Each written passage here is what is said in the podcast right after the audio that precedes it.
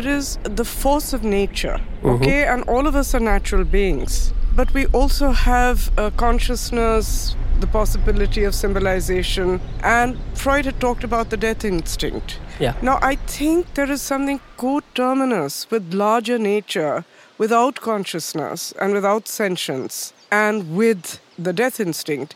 And I think that when people wish to die, there is a wish to reunite with some very deep primeval force because death is a part of life in any case. So, this was a philosophical thought that I had. And when I use the term the problem of evil, for instance, as a psychoanalyst, we think about these things about the nature of good, about ethics, about all kinds of things. Often, when we see people behave in very gross and terrible ways, say people who are criminally insane, people who can gouge people's eyes out or behave without empathy, and it's sort of like they lose what's particularly human and they lose the possibility of sentience.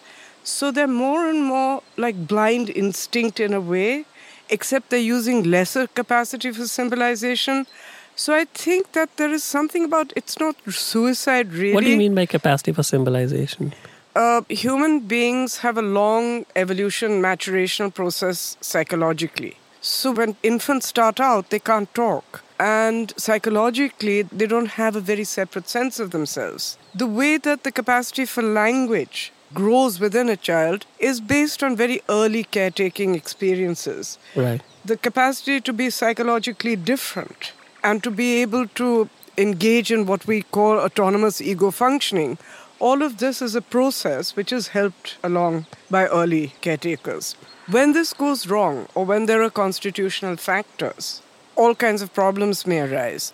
But to go back to the question of death and suicide, mm-hmm. so it was just the, a thought I had that there is a longing to go back to some state where you don't have to think, you don't have anxiety, where you don't have worry, where you can just go back to nature in a sense. So the definition of what is life is derived from the possibility of dying. In fact, the life is a gift of death, you can say. The whole question that I am trying to invite you to think is that uh, that is not just an objective biological event, but it is also an existential, ethical, and cultural event. That is why we want to stop death or we want to prolong life, and uh, because it is existentially important, it's ethically important. And uh, suicide we want to stop because it is a cultural phenomenon. And then uh, it is a how to say a bad way of dying what we should have is not to prolong life but a good way of dying What are some good ways of dying? we have to perhaps create cultural social and existential situations in which it is possible to die with a certain uh, purpose so it's a very old question what does it mean to live a life or what is the meaning of life i think we And in a sense, you're equating good life to good death. Absolutely, absolutely. That's, That's the point right. that I wanted to uh, say. Uh, that is important because uh, we are alive. If we, we are not alive, then that is not important. So that is important because as a living human being, we are destined to die. The whole question is that how to die beautifully or how to die a death which is not useless, not banal death, or there is a technology of death. Let, for example, in Hitler's time, Nazi time, there's a technology which produced that. Some six million people were being killed. And that is a technologically sophisticated way of killing. It's a technology of that. I think that's a bad way of dying. This is what I mean to say bad way of dying. So technology is not really neutral. Technology is uh, dangerous. I'm not an, against technology, but I think it's a good way to wise to think of uh, how to use technology in terms of its use for human beings' existence. The other way of looking at it is again coming back to Werner Herzog's uh, and also an example of walking on the ice. Why is it so important? Is what is the ethics in that? Is it is the postponement of others' death? It is not. See, uh, the postponement of death is a very important artistic act. I would say. Scheherazade, for instance, the, the storyteller of the Arabian Nights. That's the storyteller of the Arabian Nights to tell the stories to postpone her own Her death. own death, yeah. Every night, uh, because uh, so if you ask me why are you a fiction writer, why are you a storyteller to me, then I would also say that my other name is Scheherazade. I want to postpone my death. That is why I tell you a story. But then, what is a greater ethical position, it is not postponing my death, but like Werner Herzog did, postponing somebody else's, the other's death. The postponement of the other's death is the more important, it has more important ethical value. That means that is something that I should have remembered all the time. so uh, it is not, I, I, I can, how could I afford to forget it? So uh, that uh, what is forgotten and then what is remembered is important that we need to pass on. When we pass on heritage, we also pass on like these uh, fascist regimes producing art and architecture and that also we tell them that this is how it produced art and architecture so that also need to be remembered Yeah. remembered in Yeah. if at all we need to postpone not only ours de- our Somebody death, else's death. but the community's death, others' death, a nation's death, or the universal value of any other human being's death. You know, I want to talk about something again, getting back to Omidda. In anthropology, there's something very clearly uh, there is a distinction, and it is not in contradiction that there is obviously the neurobiological medical idea of emotion, which has been reduced down to compodiums in encyclopedias, and then eventually because medicine works with the cause. No, sure. medicine works with the cause effect, right? So if Sure. you're ill, you need to be given this, and that cannot be denied that it has an effect. But then there's another argument that particular idea of how do you know you're ill? That's something, again, you know you're ill because you see other not ill, right? Or you see somebody ill because he is not what you are, right? That's a very clear, and that seeing both ways I am ill because he's not ill, or I think he is ill because I am not ill, is fundamentally a matter of social, cultural perception that is within an ecosystem. And if that ecosystem changes, You mean there are norms and yeah, if the, mores for that- instance, there's a very famous I, study. I, I couldn't just walk into a tribe and read, Yes. start No, for- reading emotions right, For right instance, away. there's a very important one of the earliest uh, ethnography of emotion is by an anthropologist. I'm forgetting her name. I remember reading in, in the school.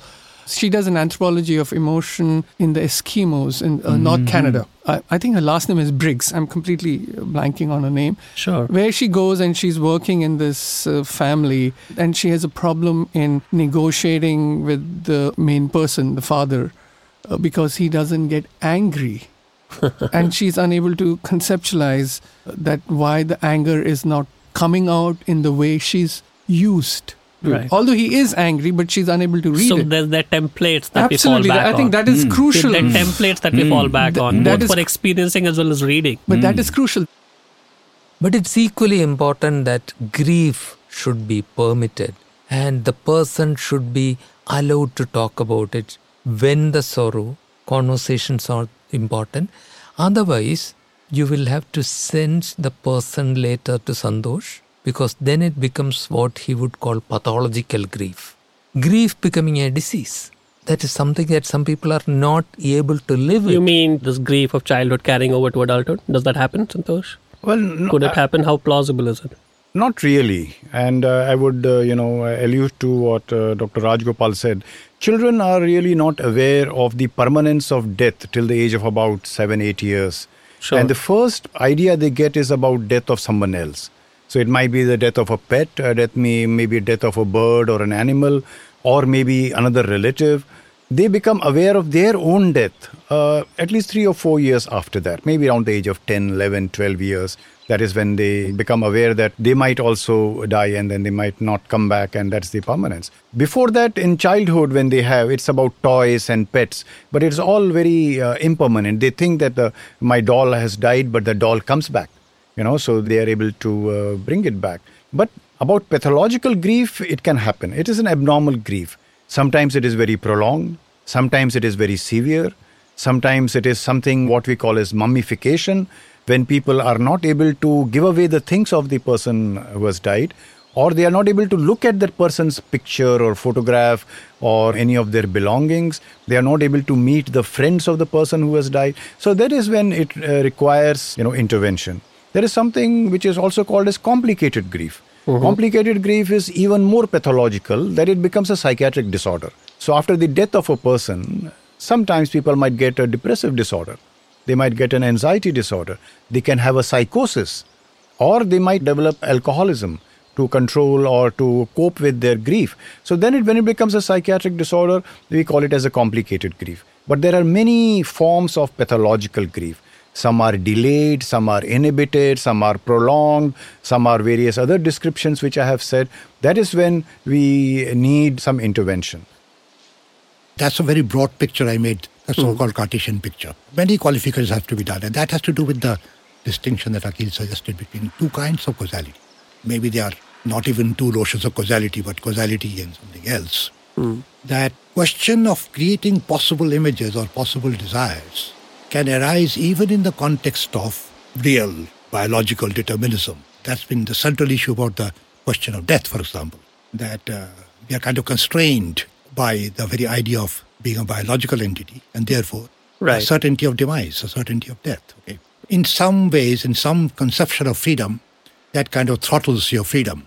So you create the possible space or a possible world in which that freedom of transcending death also applies. So, you know, all sorts of metaphysical theories about your transference of soul and the other world and this and that, the whole theory of Atman and everything. That falls in place basically to exercise, create a possible world to exercise your freedom. Okay. One may or may not agree with that notion of freedom, or whether it is even sensible to talk about some notion of freedom in the case of what is biological determinism. A great paper by Thomas Nagel, for example, Right. question whether it's meaningful to ask. How do I handle the constraints of death, for example? It's probably not even a meaningful question. But there are other cases where the possibilities can be created, imagined, where uh, it can be realized within, within the world. They are not bound by any kind of biological, natural determinism, but some kind of social determinism. For him, sacrifice is not some exalted or unusual thing, but in fact, it's built into the structure of everyday life. He argues, for instance, that everyone knows that parents will sacrifice for the children, children will sacrifice for the parents, lovers will sacrifice for each other, friends will sacrifice for one another, and that no human society can exist without sacrifice. And sacrifice is a way of taking violence and turning it inwards Right. so as to give it moral purpose. Right. So, if in fact all human relations are built upon sacrifice in some sense, then Gandhi's question is how can we actually expand the realm of sacrifice? And for him, sacrifice is also crucial because it is fundamentally democratic. And this is Gandhi in his character as a would be Democrat. Democratic in the sense that everybody can do it. Everyone everybody can sacrifice. fast, but everybody cannot kill. Everybody can fast unto death, but in what sense do you mean democratic? Well, for instance, if you take quite everyday conventional views of moral action, often we think they depend upon choice, right? You have to choose the hmm. right thing to do. For Gandhi, this actually doesn't work because choice depends upon knowledge, knowledge depends upon class, education, So many gender, many such so things. So this is a way of incorporating ignorance and compulsions. in a. Exactly. In a way, it's a radical ignorance. Right. For him, sacrifice is truly democratic because everyone has something to sacrifice. we are made up of elements Yeah. okay, five elements like in every other philosophy mentions that earth hmm. water fire air Sure. ether space now today's medicine has intervention in these four elements. Earth aspect water aspect fire where you have these interventions through these three elements. Or like i said air the breath. But what about the fifth element space? Today's medicine has not thought about that. That's why we have these complete sciences you know of our In what ancient sense- in what way. sense do you now space. Now in asana when i'm doing a posture Mm-hmm. i'm also accessing the space within me Right. how to create space, how to compress the space. Now, that is a major force in healing. Since we are talking about healing, it's very important to know that I have to work on five elements within me if I have to augment this process. Otherwise, it's very limiting. So, space, which is within me, through the asana, through my practice, I have the power to. Some kind of homeodynamic space almost, which increases your vitality. Absolutely. There are spaces within us. Mm-hmm. So when I'm doing various postures, I have this ability to either, like I said, expand the space where it's compressed. For example, the joints. You know, mm-hmm. there are spaces in the joints. There are mm-hmm. cavities within us. So how to access that space also within us? For example, my niece, who is a pediatrician, used to tell me when she was a young intern at the hospital in Madras that hundreds of poor patients would queue up Right. and they all had the same kind of pain. And in Tamil, it's called KKK, means Kai Kal Kodachal. What's Kai that? means hand, Kal means leg, Kodachal means a harrowing kind of pain, as if somebody's put a screwdriver inside you and is turning it around. As if it all line up because they all wanted to be admitted to the hospital Right. because they were overworked, they were poor, Right. and they probably wanted a bed and they wanted food. But the doctors wouldn't admit them because they were all accused of malingering. And the pain was seen to be illegitimate, which we don't know. I mean, there's no way of finding out whether they're actually malingering or not. And they, they felt that hospital resources were likely to be abused by people who were malingering. So they did treat them by giving them distilled water injections. and uh, Anis tells me that it worked in half the cases, and which means it proved to the doctors they were indeed malingering. But then it's entirely moot. Maybe they were not malingering. It was like a placebo and it worked. So pain has many dimensions to it. But, And, but uh, clearly, there have to be ways beyond relying on the patient's testimony to assess nature of the pain. And can you do the equivalent of MRI uh, or things of that nature? That's going back to the disease. I mean, you can assess the disease by doing all these investigations. But to assess the quantity and the quality of the pain, because you're treating the pain, we're not treating the disease. I mean, we treat the disease to cure the pain, no doubt. But here we're talking about treating the pain. So the only way we can really quantify it is by giving them the medication and finding out the response. Because if it was really a severe pain, then the patient would possibly be very drowsy the next day because we gave them too much medication. Other way around, if the patient said it was five and actually it was very severe, the medication would not have worked. And by tomorrow, we need to up the medication to the third step of the WHO ladder. One possibility is we started retrieving our dead relatives back from Uh-huh. scavengers and predators. Right. And this is important because killing human is, of course, there is some cost for the predator. After spending that, if they are not allowed to eat, because others come and take the dead body back, Yeah. then killing humans is not profitable for the predator. A good evidence for this is so many times in the written record, whenever death rituals were given up by a community Uh-huh. living close to a forest, incidents of man-eaters increased immediately after Oh, that. is that so? Okay. So this happened. Mm. So so there is record of this after the Second World War in Burma, Uh-huh. in Myanmar, Right. where because of jungle warfare, Right. so many soldiers were dead and were not found. Immediately Right. after the Second World War, the incidence of man-eating by tigers increased. Right. The same record is there in uh, Himalayas after influenza epidemic. Right. Okay. Right. There is a similar story in Africa. There is a similar story in Madhya Pradesh, where following large-scale deaths and where the dead could not be cremated or buried, there is an incidence of man-eating. That's interesting. So Mm. after people started giving ritual treatments to their dead, they Mhm. systematically discouraged predators, Mhm. and then the ecology changed substantially. There is a sudden Right. growth of material culture because now you can have possessions. Right. Right. Once you have positions, nomadism becomes more and more difficult.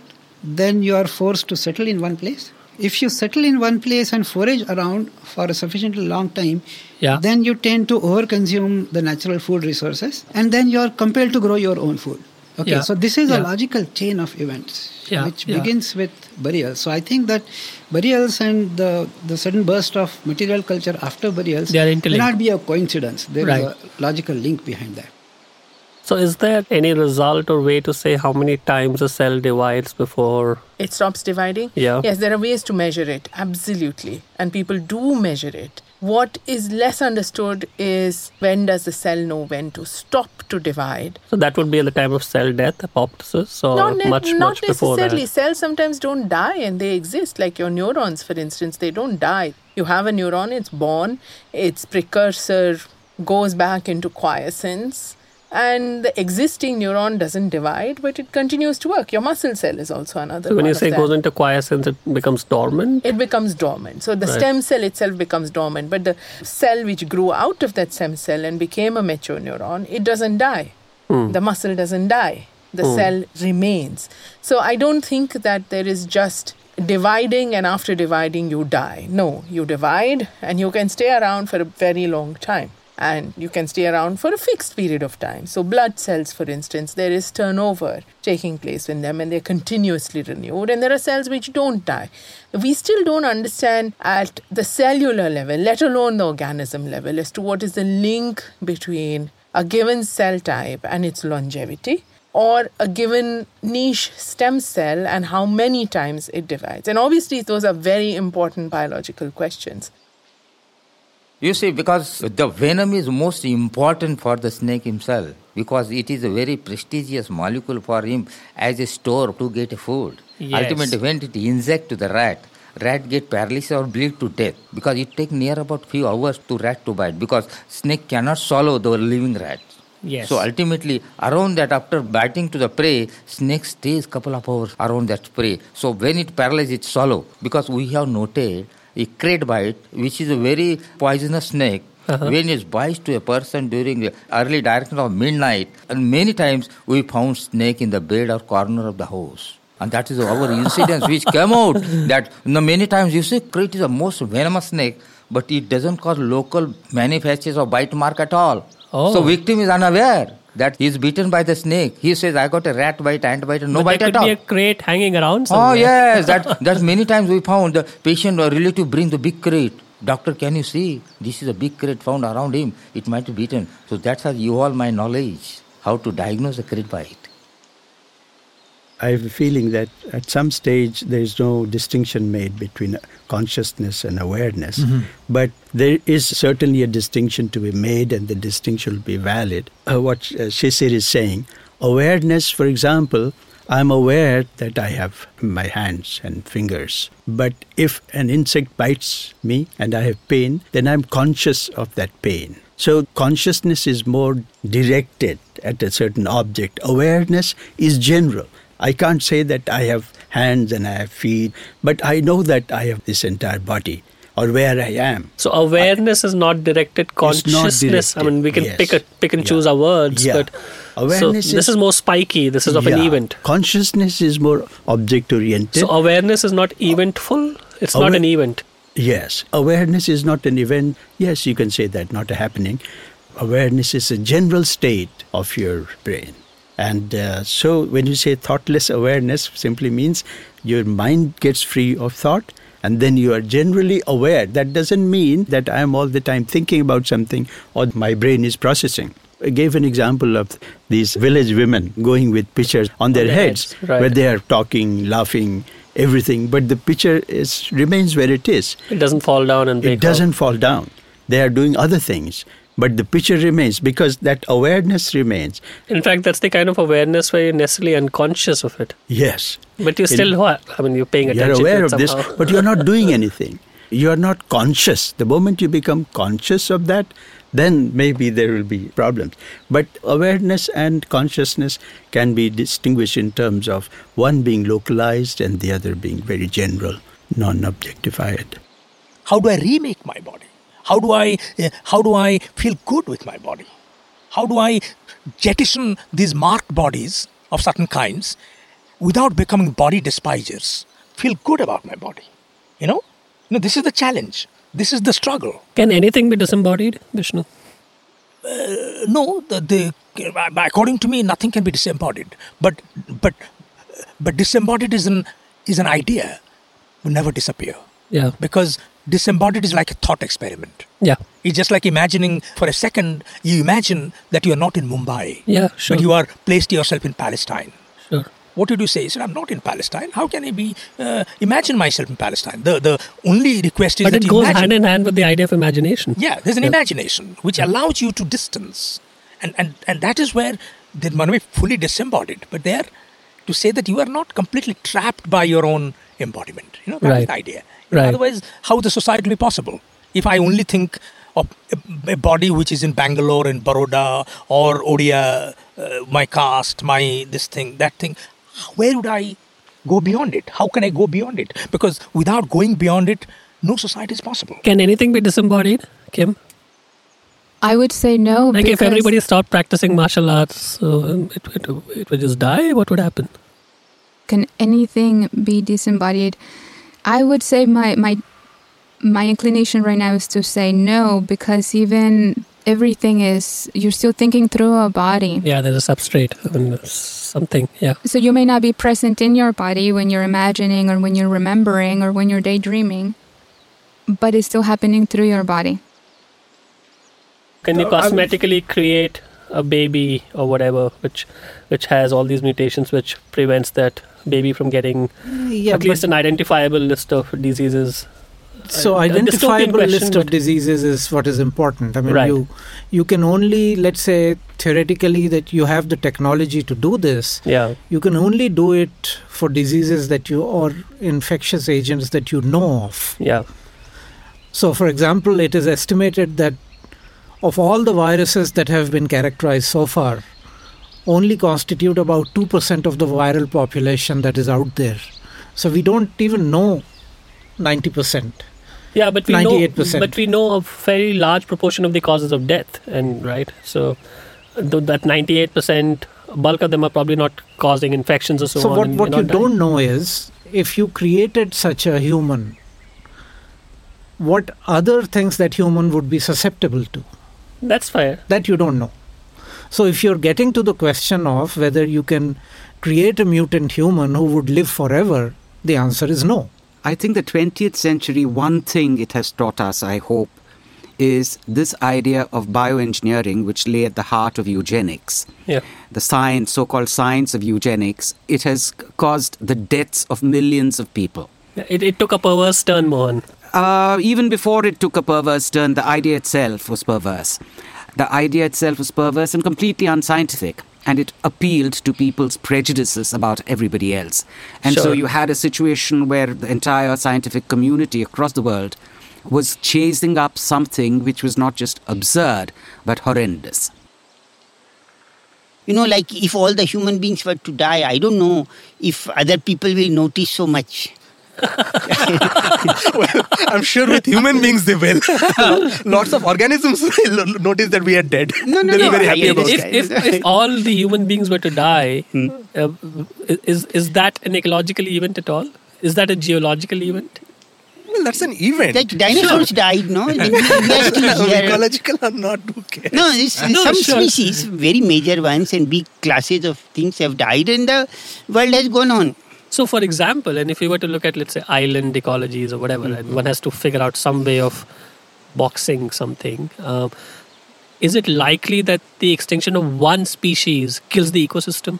It depends on what The ecosystem. But has it happened? Yeah, there are these things known as keystone species. That's a concept in ecology. Sure. That certain species are a lot more important for the you know. so one is the lot ecosystem. more, so that's gradual, more than the other. But no, no, Hmm. a lot more important than what is suggested by their numerical abundance. So, take for example, you take out all the grass from a grassland. Yeah. The ecosystem collapses. Yeah. But then the grass is the most abundant thing in an ecosystem. So it is a no-brainer, right? Yeah. But let's say you have, uh, let's say you take out the pollinators from a system. Yeah. Okay. If you take out the pollinators, they are not very large in number. Yeah. But you take them out, and in certain cases, the ecosystem can collapse. Is are human beings keystone species? No, we are extremely abundant. no, but our contribution relative to our abundance. Uh, we see the point is certain kinds of ecosystems are dependent on human beings to exist. So, for example, the agricultural field is an Ah, ecosystem. You That's take- fine. Hmm. That's fine. But So, for similar- for the Earth, for Earth, are human beings keystone species? No, no way. No way. actually. No, No way. way. No way. The Earth will be very happy if we are dead, I guess. Um, In fact, probably it would be No, I- better if we didn't exist. We are doing a lot of things to damage it. Exactly. The species diversity will go up for sure. Absolutely. Yeah, I'm being one of them, and I don't know what the rest of the earth thinks. I think we have our perspective. In our perspective, human beings dying would be a very bad thing, and I don't know what other species would think. You know, so They might, they might clap. that. They might clap when No, they go. They might, We they might, might get a standing ovation. No, I understand, but you know, I am saying that something will go on.